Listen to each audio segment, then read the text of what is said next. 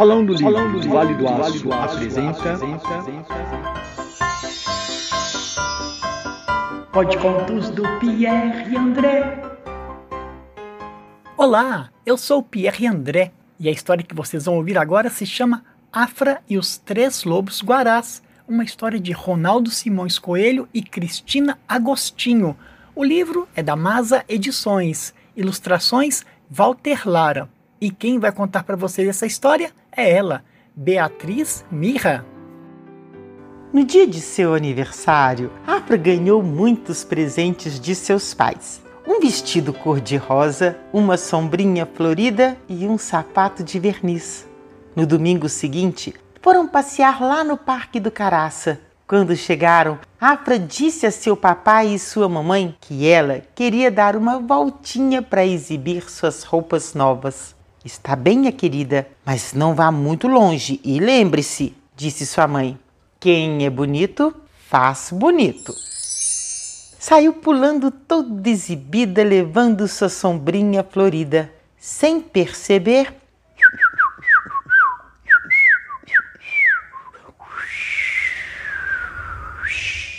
foi entrando na mata. Lá no meio, encontrou uma casa onde morava uma família de lobos guarás. Hum, que cheiro bom! disse Afra. E sem mais nem menos foi entrando. Lá dentro viu uma mesa com três cadeiras e três pratos de carne ensopada. Afra sentou na cadeira do papai lobo. Era muito alta. Sentou na cadeira da mamãe loba achou baixinha demais. Quando foi sentar na cadeira do bebê lobo, voou pedaço de cadeira para todo lado. Depois, ela provou a carne do prato do papai lobo. Ui, ai, que carne mais dura! Então, provou a carne do prato da mamãe loba. Ai, que carne salgada! Hum, quando provou a carne do pratinho do lobinho, hum, que delícia de carne moída! E comeu tudo. De barriga cheia, Afra entrou no quarto dos lobos, deu uns pulinhos na cama do papai lobo. Ih, que dureza! Era feita de gravetos. Pulou na cama da mamãe loba, hum, hum, sumiu no meio do colchão de capim. Quando subiu na cama do bebê, era feita de folhas de alfazema. Ai, que cheirinho mais gostoso! Tirou os sapatos e se deitou. Não demorou muito, os três lobos chegaram do passeio. Alguém sentou na minha cadeira! esbravejou o pai. Na minha também? reclamou a mãe. Quem foi que quebrou a minha cadeirinha? choramingou o bebê. Quando viram os pratos, alguém mexeu na minha carne. O pai grunhiu. Na minha também? A mãe queixou. Quem comeu a minha carninha moída? O bebê chorou e saiu correndo para o quarto soluçando. O papai lobo e a mamãe foram atrás dele e descobriram que alguém andou pulando na minha cama. Rosnou o pai. E amassou meu colchão também, reclamou a mãe. Quem está dormindo na minha caminha? berrou o lobinho. Os três deram um uivo que estremeceu a casa.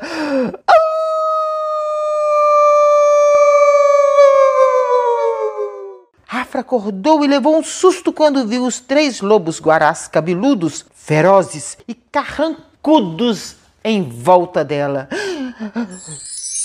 Quem é você? Uivou papai lobo mostrando todos os dentes.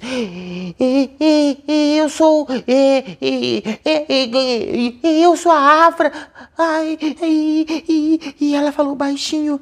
Menina, disse o lobo, sua mãe não te deu educação? Você entrou em nossa casa sem pedir licença, quebrou a cadeira do nosso bebê, comeu a carne dele e ainda por cima deita em sua cama?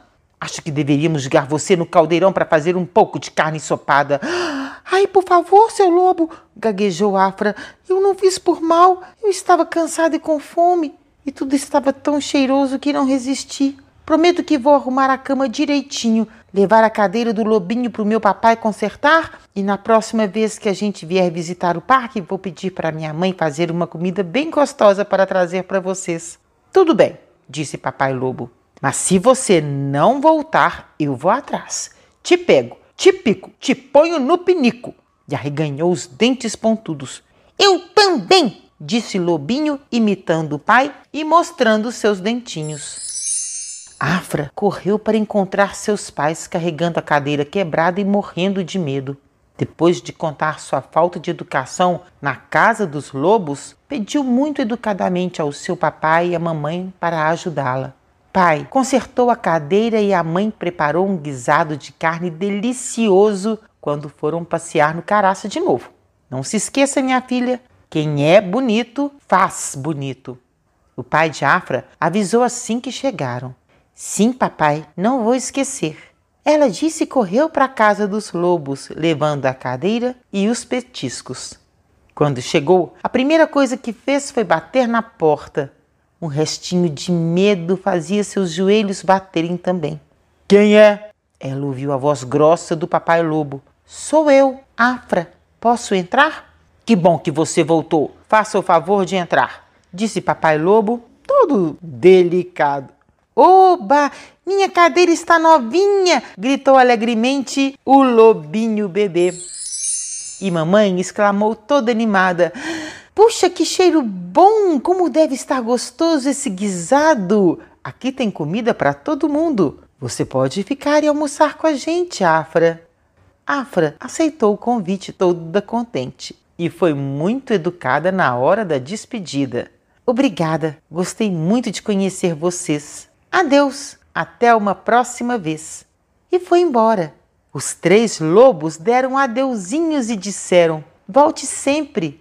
E ela voltou muitas e muitas vezes ao Parque do Caraça para visitar seus amigos. E essa história entrou pela porta da sala e saiu pela janela. Se você gostou, aguarde a próxima. Quem sabe mais bela.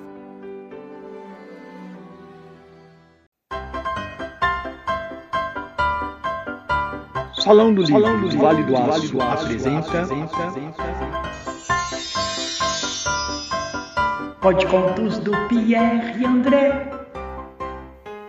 Olá, eu sou o Pierre André e a história que vocês vão ouvir agora se chama A Bruxa Mais Velha do Mundo, da autora Elisete Lisboa. O livro é da editora Paulinas, ilustrado pelo José Carlos Aragão. E quem vai contar para vocês esta história é ele, o Gugu Moicano Barba Verde.